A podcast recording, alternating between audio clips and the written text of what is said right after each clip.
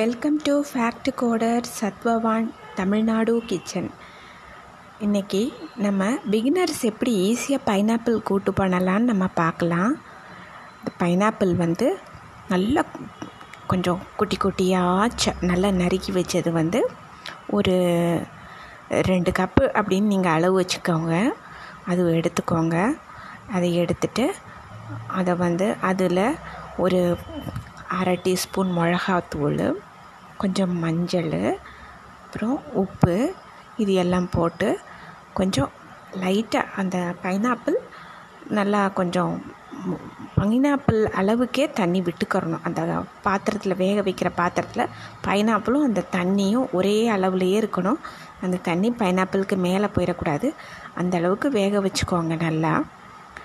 மூடி வேகட்டும்.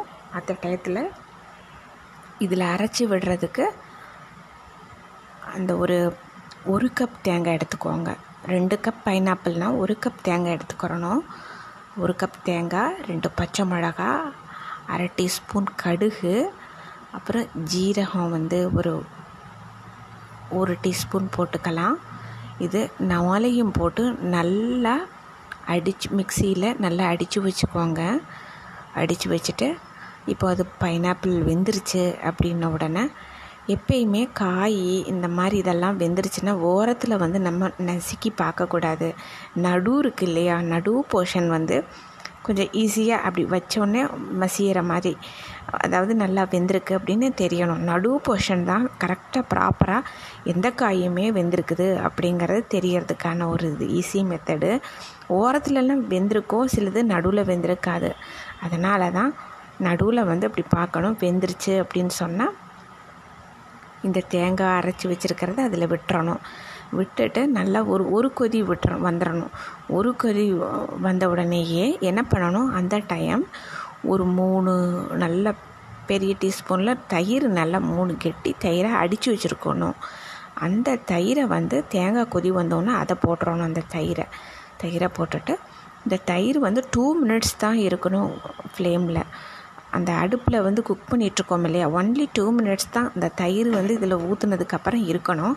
ஏன்னா அதுக்கப்புறம் ரொம்ப போயிடுச்சுன்னா ஒரு மாதிரி நீர்த்து போன மாதிரி ஆகிடும் ஒரு மாதிரி. அதனால வந்து ஒரு டூ மினிட்ஸ் மட்டும் கரெக்டாக டைம் பார்த்துக்கோங்க. ஒரு டூ மினிட்ஸ் அப்புறம் ஸ்டவ்வை வந்து நம்ம ஆஃப் பண்ணிடலாம். இதுக்கு வந்து தாளிக்கிறதுக்கு வந்து தேங்காய் எண்ணெய் விடு விட்டுக்கோங்க. நீங்கள் வந்து என்ன அது வெர்ஜின் கோகோனட் ஆயிலா இல்லை செக்கு தேங்காய் எண்ணெயா எது இஷ்டமோ நீங்கள் அதை யூஸ் பண்ணிக்கலாம்.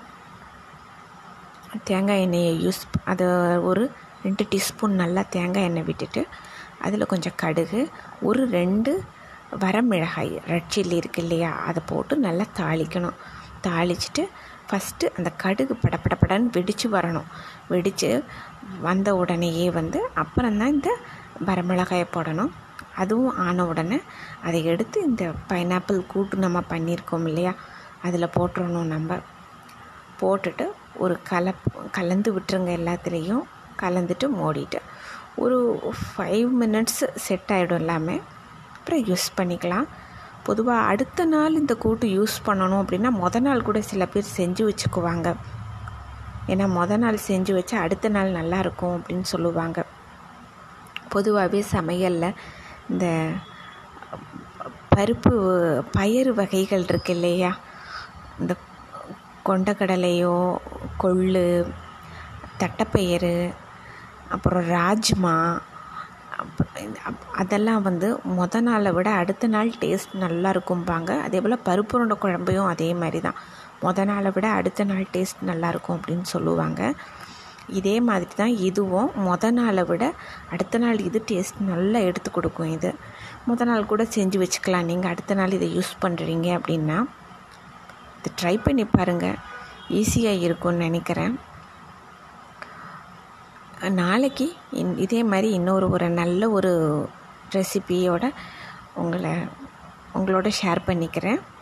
Thank you so much